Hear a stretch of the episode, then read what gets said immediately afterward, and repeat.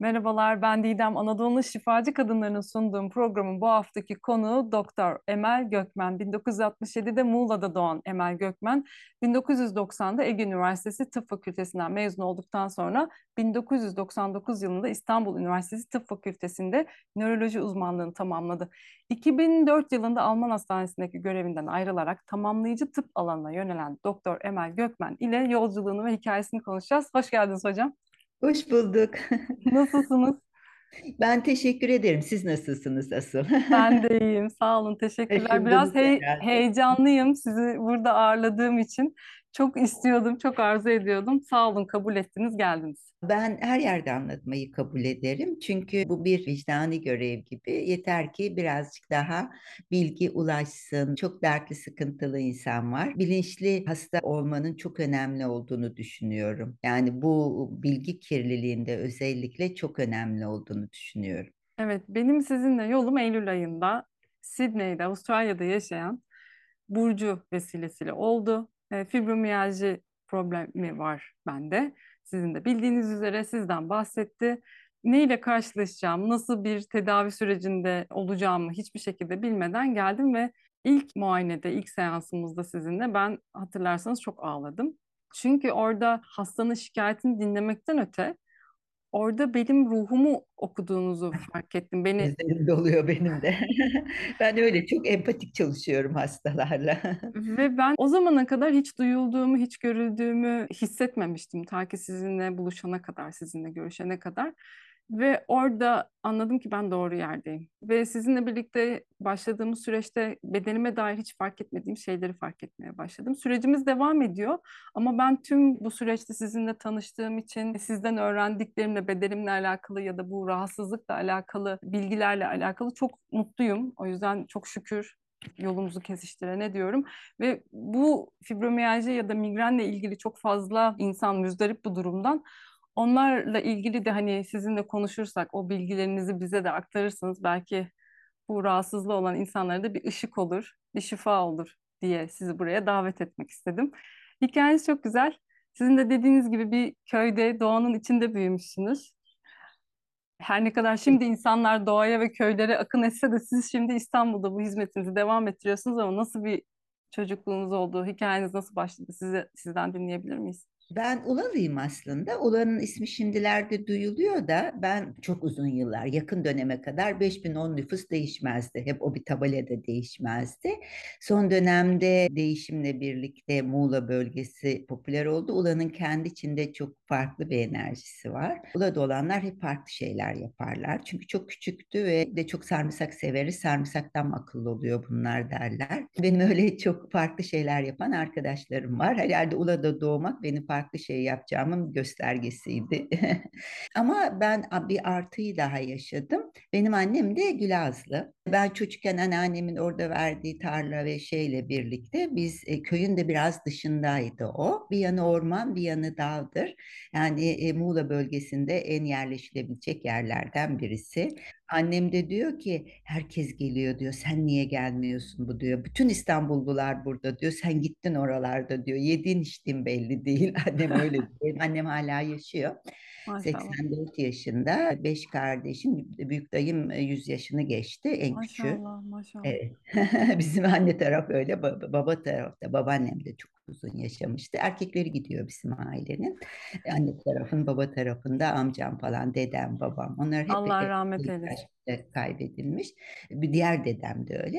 Aslında coğrafyayla çok ilgili şey. Ben bunu zaman içinde anladım. Çünkü şöyle bir şey. Benim çocuklukta çok merakım vardı. 70'li yıllar. Tek radyo ve kitaplar vardı.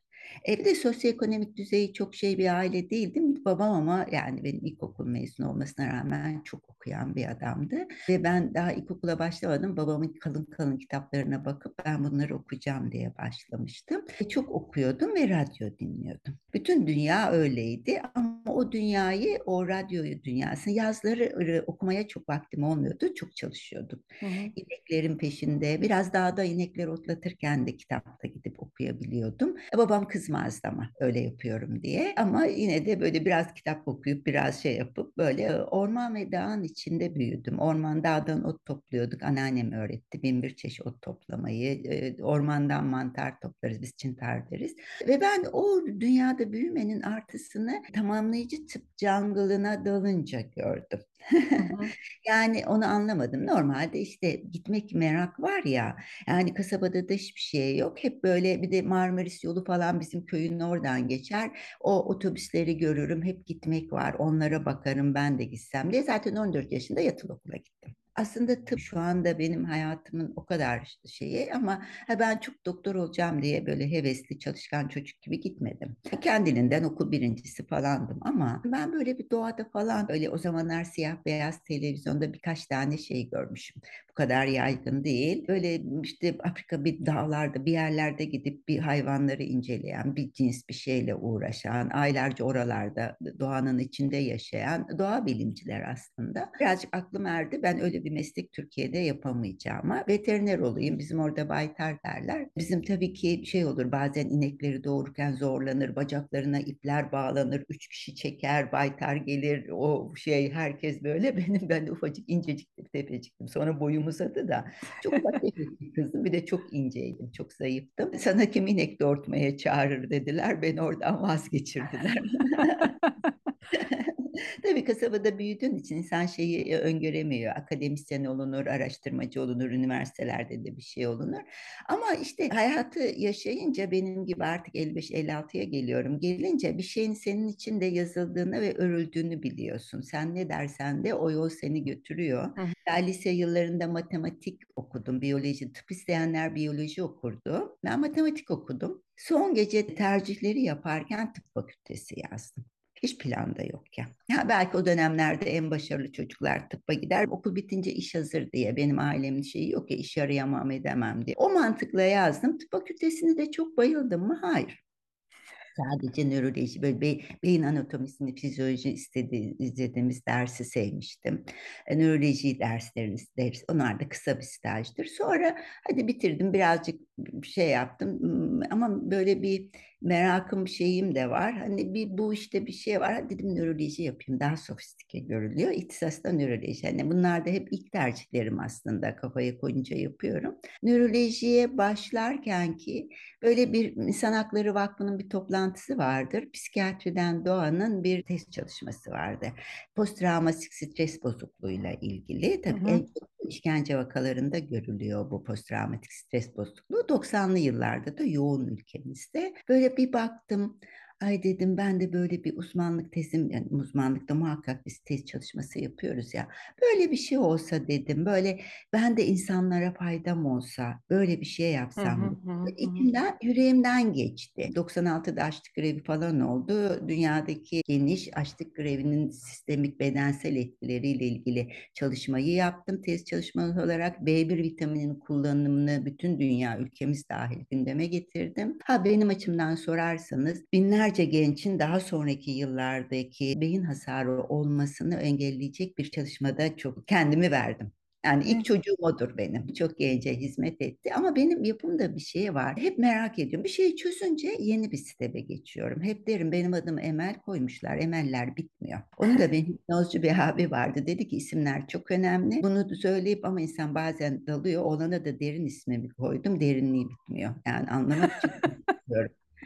bir ergen oğlum var. O sonraki Uzmanlığınızı tamamladıktan sonra? Tamamladıktan sonra tayin oldum. Aydın'a gittim. Akademiye ben çok akademisyen olmak istiyordum. İstemediler. Birazcık yaramaz gördüler.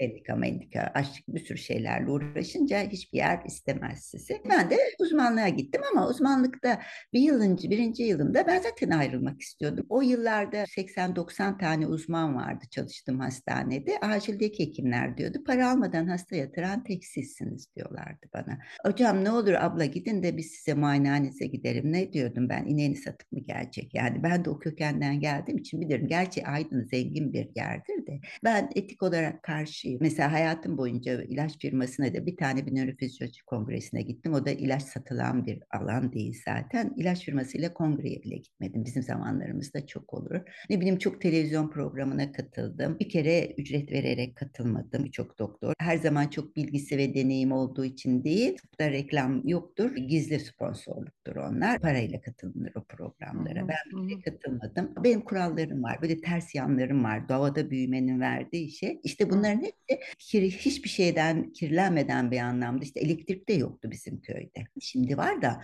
o zamanlar köyde var da biz köyün dışında olduğumuz için bizim orada elektrik yoktu. Kuyudan suyu çekeriz. Lüks lambasıyla şey yaparız. Tütün falan da işleriz. Öyle bir doğaydı yani. O beni çok sağlamlaştırmış. Hı hı. Hiçbir şeyde ben onun artısını çok o, görüyorum. Neden Muğla? Aslında Muğla'nın muhtemelen geçmiş tarihi de yani İyonlar daha eski Anadolu'nun o tarihi o bölgeler bilim yeri çünkü. Zamanında birçok bilim her şey oralardan çıkmış. Muhtemelen o toprakların öyle bir zenginliği de var. Hı hı. Ben çok onların üzerinde oturdum, bastım ve beslendim. oradan, oradan. ayak dolaşırdım. Ayaklarımın altı yarı olurdu hep. Hı. Annem de kızardı. Çocuğun olmayacak diye. Ben çok akıllıyım ya. Anne ne alakası var böbrekle oranın derdim. Sonra akupunktur öğrenince o böbrekten geçen meridyenin enerjisinin ayak tabanından başladığını ve orayı soğukla şey yapar yaparsan bütün giden enerjiyi bozarsın ve bu bölgede böbrek bölgesinde genital bölgede enfeksiyonlara açık hale getirirsin. Onun bilimsel açıklamasını öğrendim. Bu. ben şey, o her şeyi sorarım ben. Çocukken de her şeyi meraklıyım. Çok sessiz bir çocuğum. Hep kafamın içinde sorardım. Hmm, anladım. Hayatım boyunca da kafamın Hı-hı. içinde sorardım. Dönüyor onlar böyle. Sonra beni Ermeni'ye sürdüler. Doğa harikası bir yer ama ben orada çalışamam. Açlık grevleri olmuş. Bir sürü tedavi protokolleri hazırlıyoruz. Bir sürü insan var ve ben oraya git git bitmiyor. Ben yani orada yapacağım bir şey de yok. Ben bir şey yapacağım yerde durmayı sevmiyorum. Hayatım boyunca çalıştım ve hep bir doğam var. Çalıştım gün öleyim. 80 yaşında da çalışayım. Yani böyle iki doğam var yani ciddi bir pazarlığım var. Bilmiyorum ne kadar olur. Alman'a geldim. E tamam zaten ben ayrılmayı düşünüyordum. Çünkü orada hani evler şeyler paralar böyle bir hayat da ben o sedanter hayatın insanı değilim. Ben heyecan seviyorum. Bir şey üretmeyi işte çözmeyi seviyorum. Hani istas falan yaptık. E, Alman'a gelince çalıştım biraz. Bir profla çalışıyordum. O ayrıldı. Sonra o geldi. Beni en son yani o zamanlarda daha işte Acıbadem bir sürü hastane hastaneler yok. Daha böyle bir ekip işleri var. Sonra Oğuz Prof da gitti. Beni tek başıma sorumlu yaptılar. İki ay sonra ben başka şeyler aramaya başladım. Çok ilginç yurt dışına gidip bir şeyler yapmak için hatta para biriktirmiştim. İlginç bir şeyler denk geldi ve tamamlayıcı tıpa geçtim. Bu süreç nasıl oldu şimdi? Hani özel hastane... Bilmiyorum, bilmiyorum bana gelir. Hesapta olan bir şey. Son gece tıp yazarım. Ben şimdi onu anlıyorum geldiğini. Hiç bilmiyorum. Sonuçta ben bunu yapacağım dedim. Bir de merakım var. Artık tıpta bitti. Verdim yazdım ilaç belli ve sonuç yok. Kendi baş ağrım bile. Migrenim var çok kötü. Hı-hı. Hasta bana karşıma geliyor. Bazen ona şey diyorum. Oha benim başım ondan daha çok ağrıyor. Yani bu bir anlamsızlık var burada bir sorun var. Bir de şeyi de biliyorum. Yani ne bileyim mesela ben ilaç çalışmalarını falan biliyorum. İşte bilmem ne hastalığı için faz çalışmaları şimdi aşıda aşıda duydunuz ya. Bir ilacın işte önce laboratuvar çalışması, hayvan deneyleri, insan üzerindeki çalışmalar bunların yılları var. Yıllar alan bir çalışma ve o fazlar gidiyor. Aynı anda faz çalışması yapılan iki şey var. Bunu biliyoruz işte çapada falan yaptığım için ihtisası çok bilimsel dünya çapında takipli çalışan bir fakülte orası. Ondan sonra bir şey fark ettim. İki ilaçtan bir tanesi piyasaya çıkıyor ama ikisinin bitme süresi yakın aynı. O birkaç yıl kullanılıyor. Ondan sonra yeniden diğeri piyasaya sürülüyor. Yani diyor ki onun bilmem ne etkisi bu daha iyi. İkisi aynı anda bitmişti. O zaman diğerini niye sürmüyorsunuz? Ya onun üzerine dönmüyor ki. Kapitalist sistemi anlatmaya gerek yok. Yani orada da yaptığın işte de ben neden sonuç matematikçiyim. Ben çözmeyi seviyorum. E çözdüm bitti. Nörolojide ha, tek başıma genç yaşta bana departman sorumluluğu bile verdiler artık. Her şeyi tek başıma yapıyorum. Ama bitti. Yeni ne söylesem çözdüğüm bir şey de yok ortada. Hı hı. Ha, çok güzel vakalara işte inme geçirmiş, felç olmuş tanı koyuyorum ama Hı hı. Onun sonunda bıkkınlık var yani. Başhekim dedi ki ne öğreneceksin? İşte akupunktur, nöral terapi. Kızım onlar ne? İşte nöral terapi falan diyorum. Bilmiyorum dedim. Evet bir de sizin çok enteresan. O dönemde tamamlayıcı tıpla ilgili en ufak yani Türkiye'de dedi. hiç evet. Sen öyle dedi saçma sapan şarlatanlık şeyleri yapamazsın dedi. Hı hı. E, o zamanlar çok az akupunkturistler var. Genelde akademik gelişim olarak hani benim kariyerimde olan background'da olanlar böyle bir arayışa girmiyor. Bana zaten herkes deli diye baktı. Şarlatanlık yapıyorum, öğreniyorum gibi baktı. Ben de bilmiyorum. İçimdeki sonu yaptırıyor.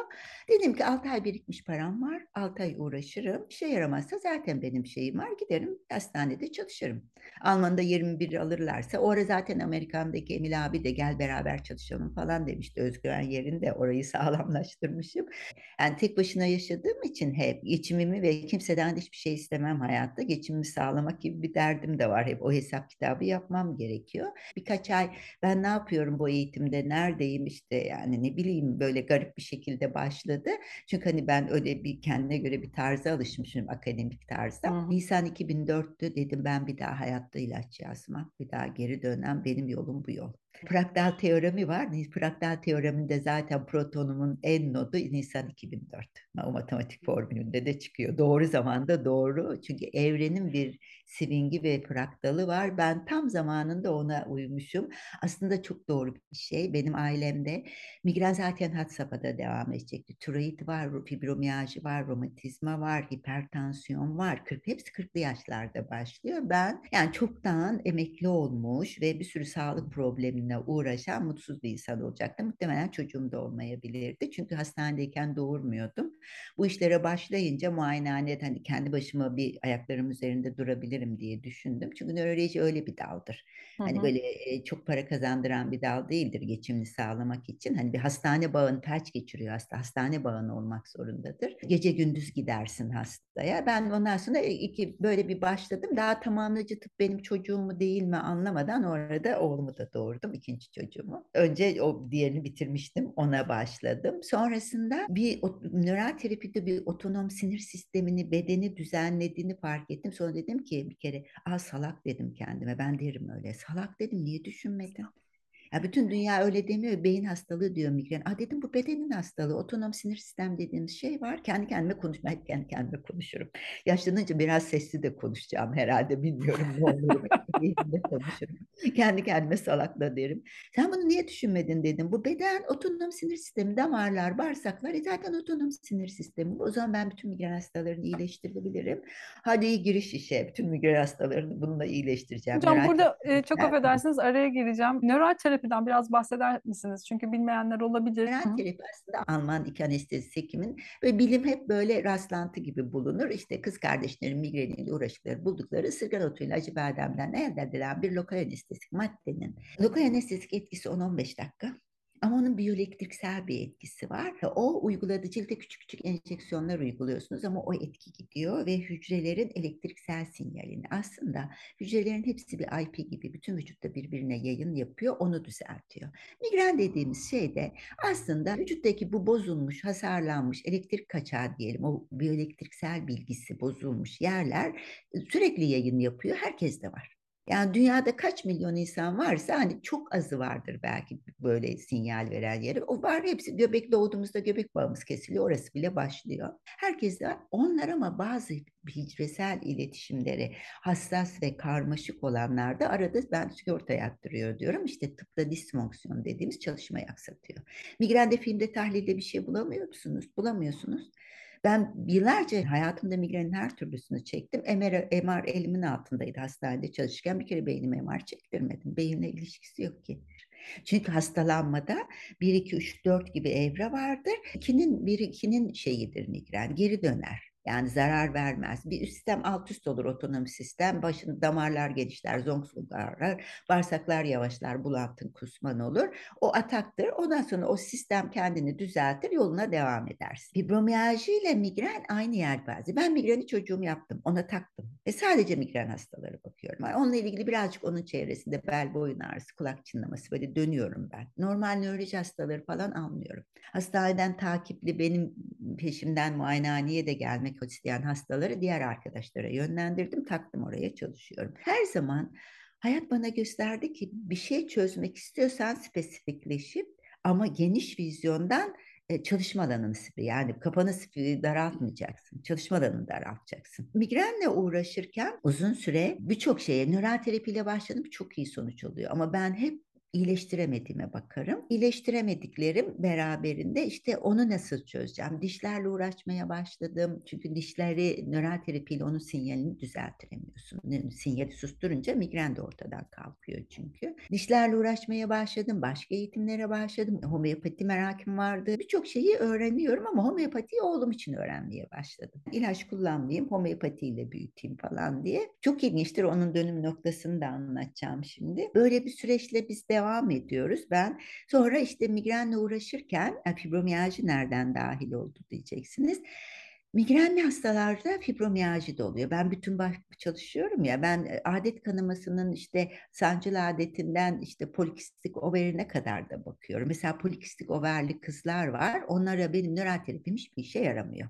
Sonra fark ettim ki üst 20 yaşları onu yapıyor. Hem polikistik overi yapıyor hem migreni yapıyor. O yüzden onlara iğne mine hiçbir şey de tedavi yaramıyor. Onların üst 20 yaşını çıkarttıracaksın. Zaten diş sağlığı için de gerekli.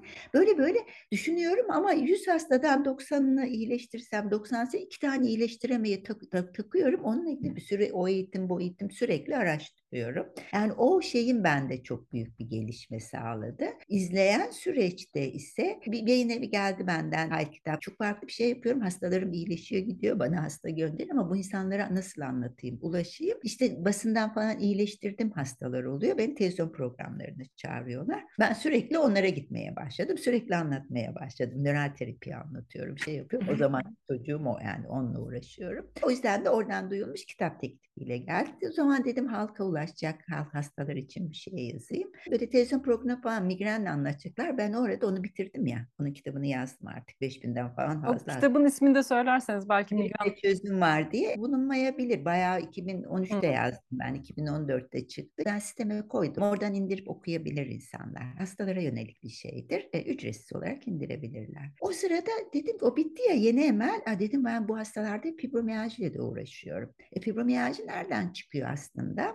Herkeste bozucu alan var dedik ya. E, bu, bu herkeste bozucu alan var da herkeste migren olmuyor aslında bir yapıdan çıkıyor. Doğuştan gelen bir yapıdan, doğuştan gelen yapıda daha hassas, algısı açık, daha ayrıntıcı, detaycı. Onun bir ucunu birilerinin bir bakarsan huysuz, benim ailem bana huysuz derdi çocukken. Çok sessiz bir çocuk olmama rağmen huysuz derdi. Ne bileyim eve çok kalabalık misafir gelse ben böyle kötü olurdum. En ufak lafa gelemezdim. Hemen böyle bir bulantı kusar yatardım. Aslında komatöz migrenmiş. Çok sensitiftim. O yüzden de çocukken acayip usluydum. Her şeyi yapardım hiç sesimi çıkarmazdım. Aslında kendimi koruma mekanizmammış. Çünkü o dönemde o gelen dış etken beni hastalandırdığında komatöz migren, çok ağır bir migren yaşıyormuşum. Ben onun ne olduğunu tabii hiç kimse bilmiyor. Kasaba doktorunu çalıyor, anne çağırıyorlar. Annem hep bembeyaz olur, ölüyorsun zannederdim. Şu an nasıl peki migren ağrısı çekiyor?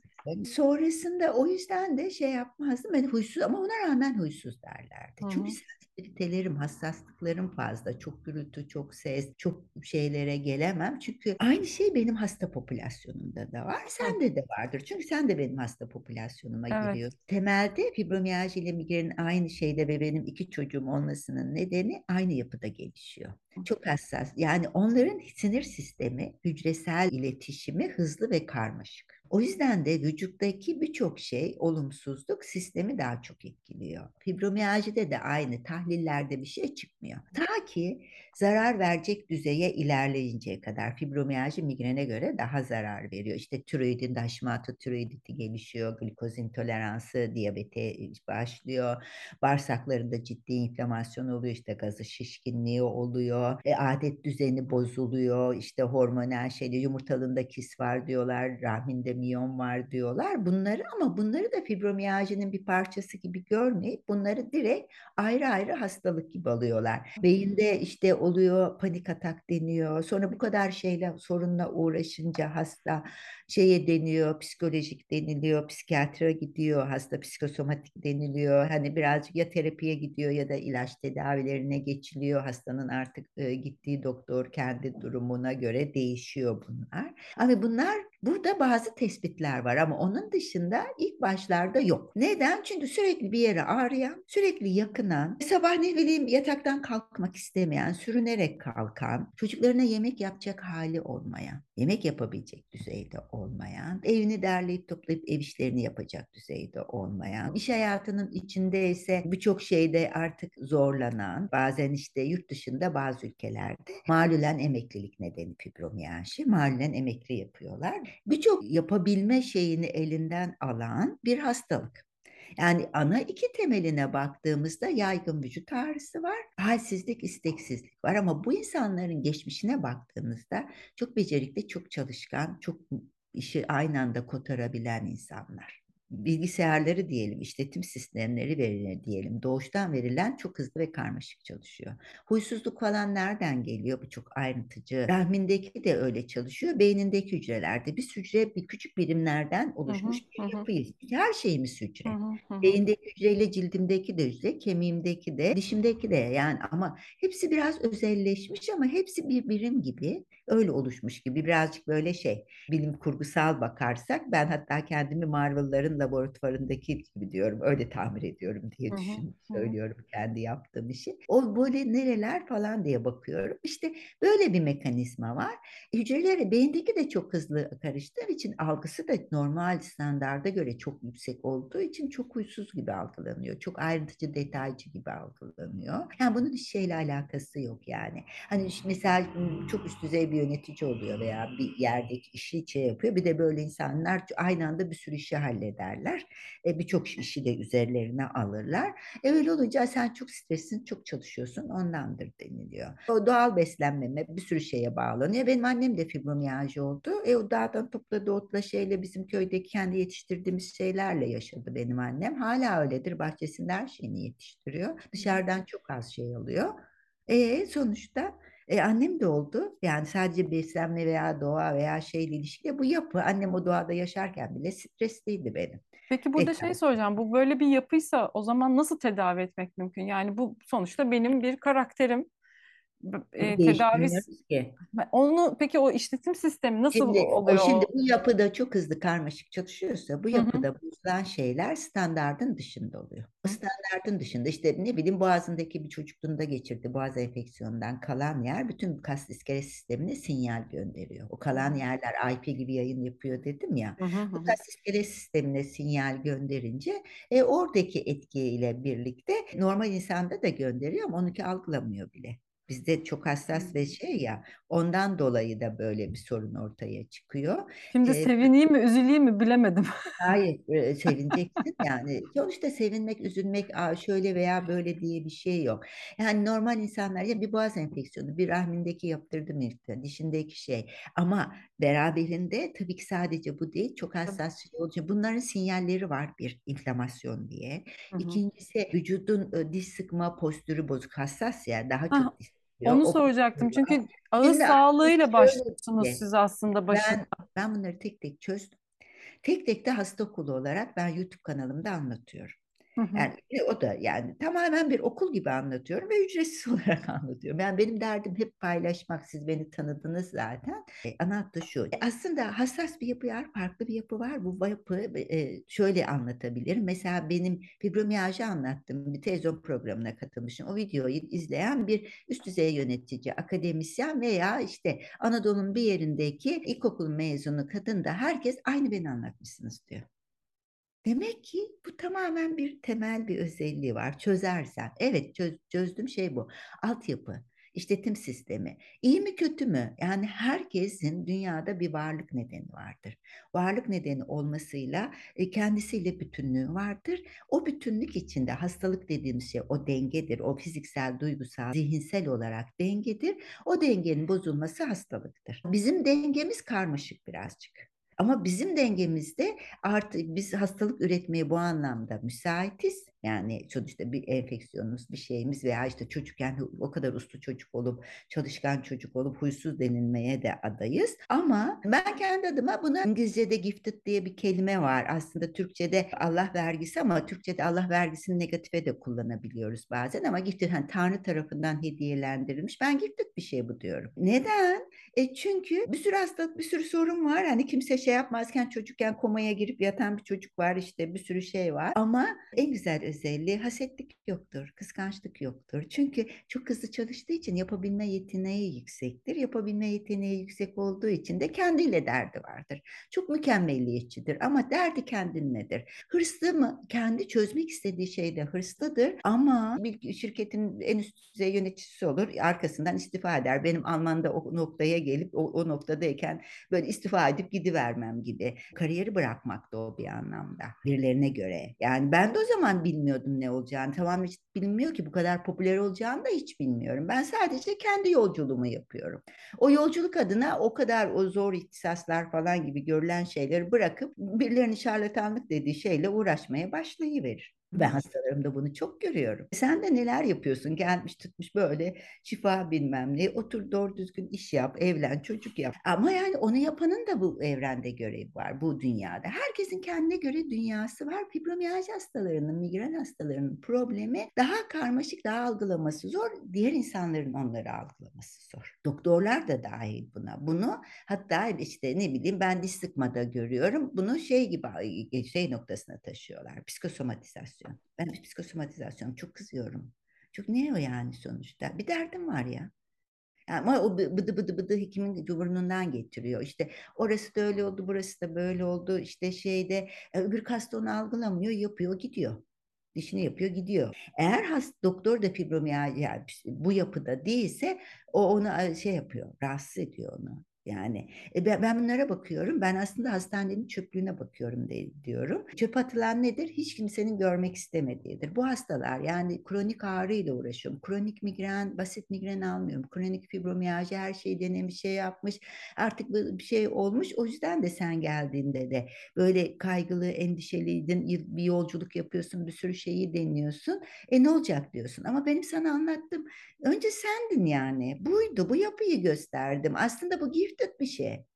Yani sisteminde tıkanıklıklar var, çözülebilecek şeyler var. Bunu çözmüşüm ki söylüyorum. Ve paylaşıyorum o bilgiyi de. Hani bu çok önemli. Şimdi gerçekten de çok çok ayrıntıcı, detaycı benim hasta grubum. Şimdi bu, bu videoyu izleyenlerin de çoğu öyle. bir Video ve ses kaydı iki tarafa da. Hem podcast evet, Spotify'da hem buna koyacaksın değil mi? Bunu dinleyenler de şey yapacaklar. Zaten aynı grupta. Sonuçta bir farkındalık, kendinin ne olduğunu bilmek bu çok güzel bir şey. Çok güzeldir. Haset değildir. Neden biliyor musun? Kafasına koyduğunu yapabilecek bir yetisi var. Ama bu bir gifted bir şey. Ben bulunduğum ortamlarda dışlanırım birazcık. Çünkü hemen iki üç günde bir şeyleri görüveriyorum. Şurada şöyle yapsak, burada böyle yapsak diye söylüyorum. Hani kendi meslek ortamlarında. E, dışlanıyorum çünkü rahatsızlık veriyorum hızlı görüyorum. E çünkü kafa öyle çalışıyor ama o bende başka dertler de yapıyor. O kadar zorluklarla geçti ki meslek şeyi süreci de gidiyorsun bir şey alıyorsun anlatıyor anlatıyor senin kafanda bir yere oturmuyor. Orada hep durmak yani aslında hep ben derim ki doğada ve hiçbir şeyle yani çok az izole olarak benim sinemacı bir arkadaşım var o bizim yörenin filmlerini Yüksel benim çocukluk arkadaşımdır Yüksel Aksu. Yüksel hep der ortaokulda falan orada dururdun der böyle hiç kimseye karışmazdın sen der ortaokuldayken falan. Öyle garip bir tiptim ben aslında. Aslında gözlemliyordum bir şey yapmıyordum. Şimdi de gözlemliyorum hastayı. Hı hı. Ama çok sosyalleştim. Anlatıyorum bak buraya bile katılıyorum. Sağ olun. Peki hocam sizin tedavi yönteminizden bahsedelim biraz. Sizin kendi bütün bu eğitimler ve bütün bu araştırmaların ve merakın sonucunda siz kendi geliştirdiğiniz bir tedavi yöntemi uyguluyorsunuz Kökmen yaklaşımı diyorum. Evet, evet, sen de haklıydın. Gelirken ne, neyle karşılaşacaksın bilmiyordun. Hani kitapta falan sitede benim 2015'ten beri yenileyemedim vakit bulup. Artık ben yazıp onu çizecek noktayı da aştı birazcık. Hepsi böyle o, o, o birleşti birleşti bir noktadan sonra artık böyle puf oldu böyle gidiyor ve anlatabiliyorum ancak ve yazma şeyi birazcık 60 yaşında yazacağım diyorum ben. Fraktal teoremine göre de zaten 60 yaş elektron fazının bitiş dönemi artık o zihinsel şeylerin o yolculuğun olgunlaşma dönemi onu boşuna demiyormuşum. Ee, öyleymiş ben ama yıllardır o ben 60 yaşında hastalanmayla ilgili kitap yazacağım diye ee, öyle bir yola yavaş yavaş gidiyorum. Bu bir yolculuk aslında. Benim tedavim de bir yolculuk. Her zaman değişiyor o. Hı 6 ay öncesiyle aynı değil hiçbir zaman. Çünkü sürekli de e, her hasta hiçbir zaman e, hastayı öyle görmüyor ama her hasta benim deney e, şeyim gibi. Çünkü her hasta bir şey getiriyor. Çünkü her hastada bildiğim, yapabildiğimin en maksimumunu yapmaya çalışıyorum. Kendime yapmadığımı yapmaya çalışıyorum. Çünkü vicdani ve etik olarak o benim görevim diye düşünüyorum çözmek için. O yöntem sürekli gelişiyor ama temelinde ne var? Tabii ki bir kere ilaç yok. Bitkilerle, otlarla falan mı tedavi ediyorsun diye sorabilirsin. Bitkilerin nörü var. İşte nöral terapide ısırgan otu, acı badem var. Homeopatinin %70'i bitkilerdir. Ama ben fizik ve şeyi de kullanıyorum. İşte aurikleterapi, auriklemedisin kulağı kullanıyorum. Bunlar Fransız ekolü. Burada tamamen bize verilmiş kontrol paneli kulağı kullanıyorum. Işığı kullanıyorum. İşte ama şifalanma dediğimizde o bitkilerin bilgisini kullanıyorum. Homeopati aslında o bitkilerin bilgisini kullanmak. Nöral terapide biyoelektriksel etkisini kullanıyorum. Birçok teknik kullanıyorum ben ve bunun üzerine işte bilinçaltı bilinçaltı şey düzeyinde işte ışıkla birlikte oluşturduğum bir amigdala düzeyinde çalışma yapmak gerekiyor. Amigdala bizim bilinçaltımızın store yeri. Ama aslında store yeri değil. Oraya gelen bilgiler geçiş kapısı. Geliyor hayatta tehlike var mı diye bakıyoruz. Ondan sonra amigdala bakıyor onun için yaratılmış. Ondan sonra orada hayatta tehlike yoksa sol beyindeki hipokampüs aktarıyor. Bilinçsiz beynimizde böyle bir çalışma var. Bizi yaşatan, hayatta tutan bilinçsiz beynimiz, hayvansı beynimiz. Hayvanla biz yani çünkü yaşamamız bilinçli, bilinçli beynimizle yapılacak bir şey değil. O zaman zaten nefes almayı unuturuz, yemeği içmeyi unuturuz. Bir sürü Hı-hı. şey karışır. Bilinçsiz beynimiz, hayvansı beynimiz de olup bitiyor. E, orada da hayatta durmak gibi bir şey var, temel görev var. O yüzden de her olay oraya geliyor. Oradan aktarılıyor. Bilgiyi konsolide eden, store eden, bir sürü ayıran eden hipokampus aslında. Amigdalanın görevi aslında bütün vücudu da kontrol ediyor. Acayip bir gücü var. Aslan saldırdığında işte 300 kilometre ceylanı kaçırabiliyor veya bir canlı saldırdığında düşmanı fark edince donup kalıyor. Yani neredeyse buz gibi oluyor, ölü gibi olabiliyor. İşte biz bunda kendimiz de hayatta karşılıklarını görüyoruz ya. Dondum kaldım şey. İşte bu hayatta tutmak için böyle bir gücü var.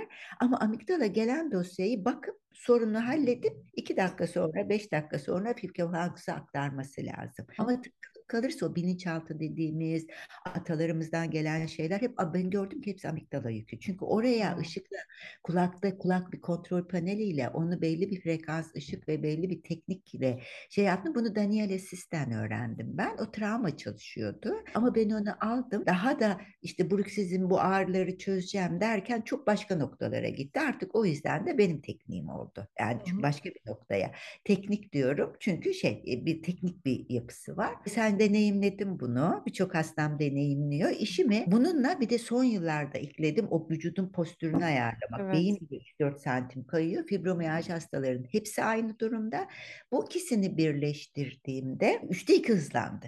Yani üç seans falan hani şimdi seans sayısı falan tık tık tık tık gidiyor. Sende de hani ilkinde bile kendindeki değişimi etkiyi gördün. Hayatına etkisini.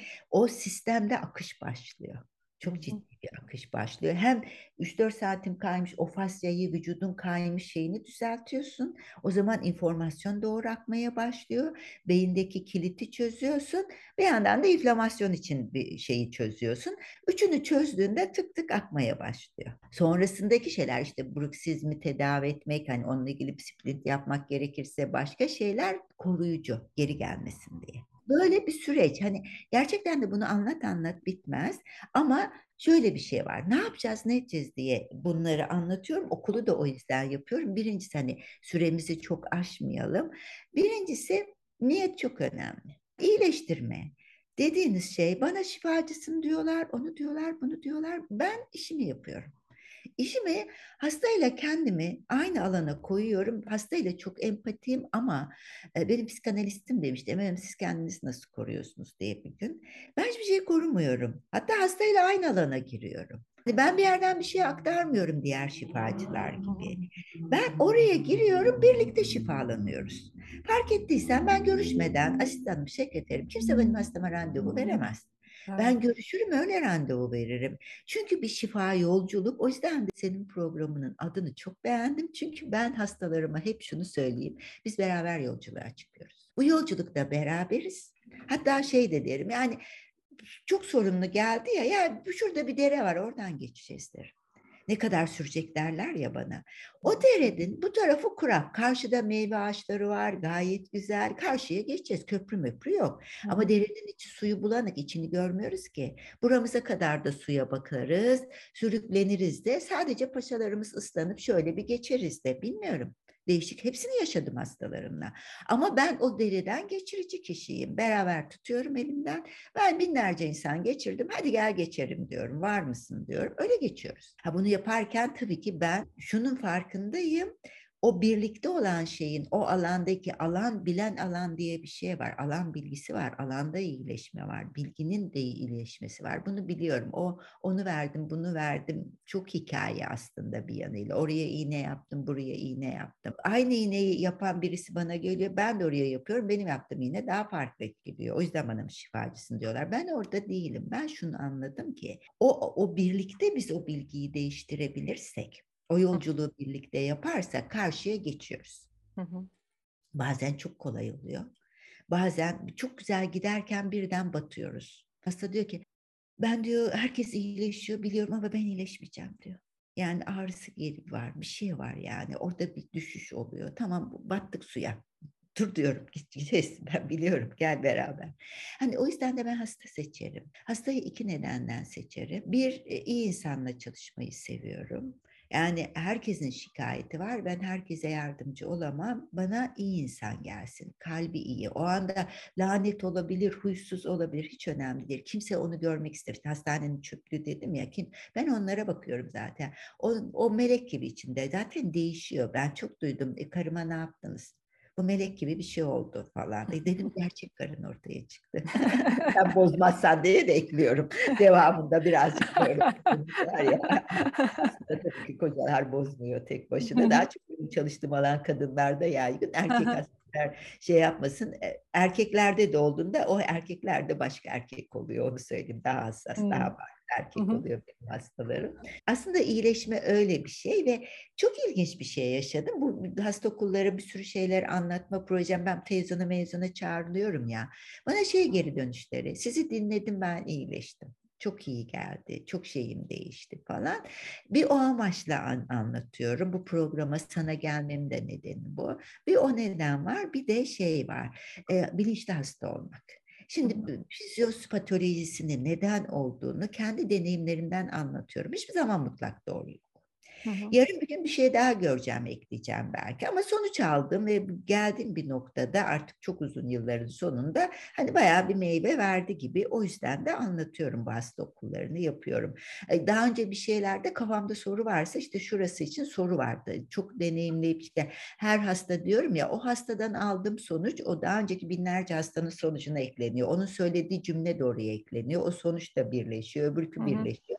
Bir gün geliyor Kafamda şu şuradan diyorum, bu buradan diyorum, bunu böyle yapmalıyım, bunu çözmeliyim, buradan böyle yapmalıyım. O böyle kar topu gibi gidiyor ama güzel bir kar topu olarak büyüyerek gidiyor. O yüzden de şifa bir yolculuktur. Ben bunu hep söylemek istiyorum. Bayağı yoğun olmayan randevu arasında sana randevu yaratmıştım evet, programın adı yüzünden.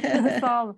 şifa ee, yolculuğu. Bu arada YouTube kanalının adresini açıklama kısmında paylaşacağım. Oradan dilerseniz tıklayarak videoları izleyebilirsiniz. Hocam peki yolda olanlara ne söylemek istersiniz? Kendisini şifalandırmak isteyenlere. Bir, çok fazla şey var. İnternette şifa ile ilgili çok fazla şey var. Öncelikle kendi iç seslerini dinlesinler. Şifalanma yolunda işte doktor olur, şifacı olur, başka bir şeyi uygulayan olur. İç seslerinde nereye geliyor ona baksınlar. Çünkü şey mütemaniler çağındayız. Kendi yaptığına çok inanıyor ama e, yani ne bileyim 100, 100 kişiden 5'ine işe gel geliyorsa o 5'e fiksi oluyor ve ona inanıyor ve inanarak da bunu anlatıyor. 95'i görmek istemiyor. Böyle örnekler olabilir. Buraya kapılmasınlar. Burada iç ses çok önemli. Benim hasta grubum yani burada da kendilerine pay çıkaracak olanlar burada daha sensitiftir. İç seslerine izin verirse onlar doğru yolu gösterir. Bana nasıl bütün kariyeri bıraktırdı. Ya herkes işte daha nöral terapi yapıyor. Ben onu bitirdim. Gün aramaya gittim. Bunu aramaya gittim. Hep böyle bir yolculuk vardı ve o yolculuk hep böyle bir zorluklar oldu. Çok Hı. ağladım sinirlendim, ağladım çözemedikçe oradaki şeyi. Kendi arenamdan da dışlandım o yolculukta ararken hiç sorun değil. İçlerindeki ses doğruya götürür benimle ilgili hasta, benim anlattığım hastalıklarda ben hani çözdüğüm bir fizyopatolojisi var. O anlamda kafaları ben onun hastaların anlatacağı şekilde anlatmaya çalışıyorum. O anlamda alacakları tedavi uyuyor mu bir baksınlar. Çok anlayamazlarsa bana yazabilirler. Ben eninde sonunda mutlaka dönerim, etkisini de söylerim. Bilmiyorsam da bilmiyorum derim. Yani sonuçta o tedavinin etkisini. Çünkü çoğu eğitimini alıp yapmadığım çok şey de var. Şu kadar işine yarar derim. Orada maddi manevi e, şeyi bir kere diğere gittiği kişi çok inandığı için burada şey yok. O da inanıyor. İnandığı için onu da inandırıyor. Hı hı. Bundan sonra yıkılıyor çözülmeyince. Zaten hastalık çok zorlayıcı. Bir de ümidini kaybediyor.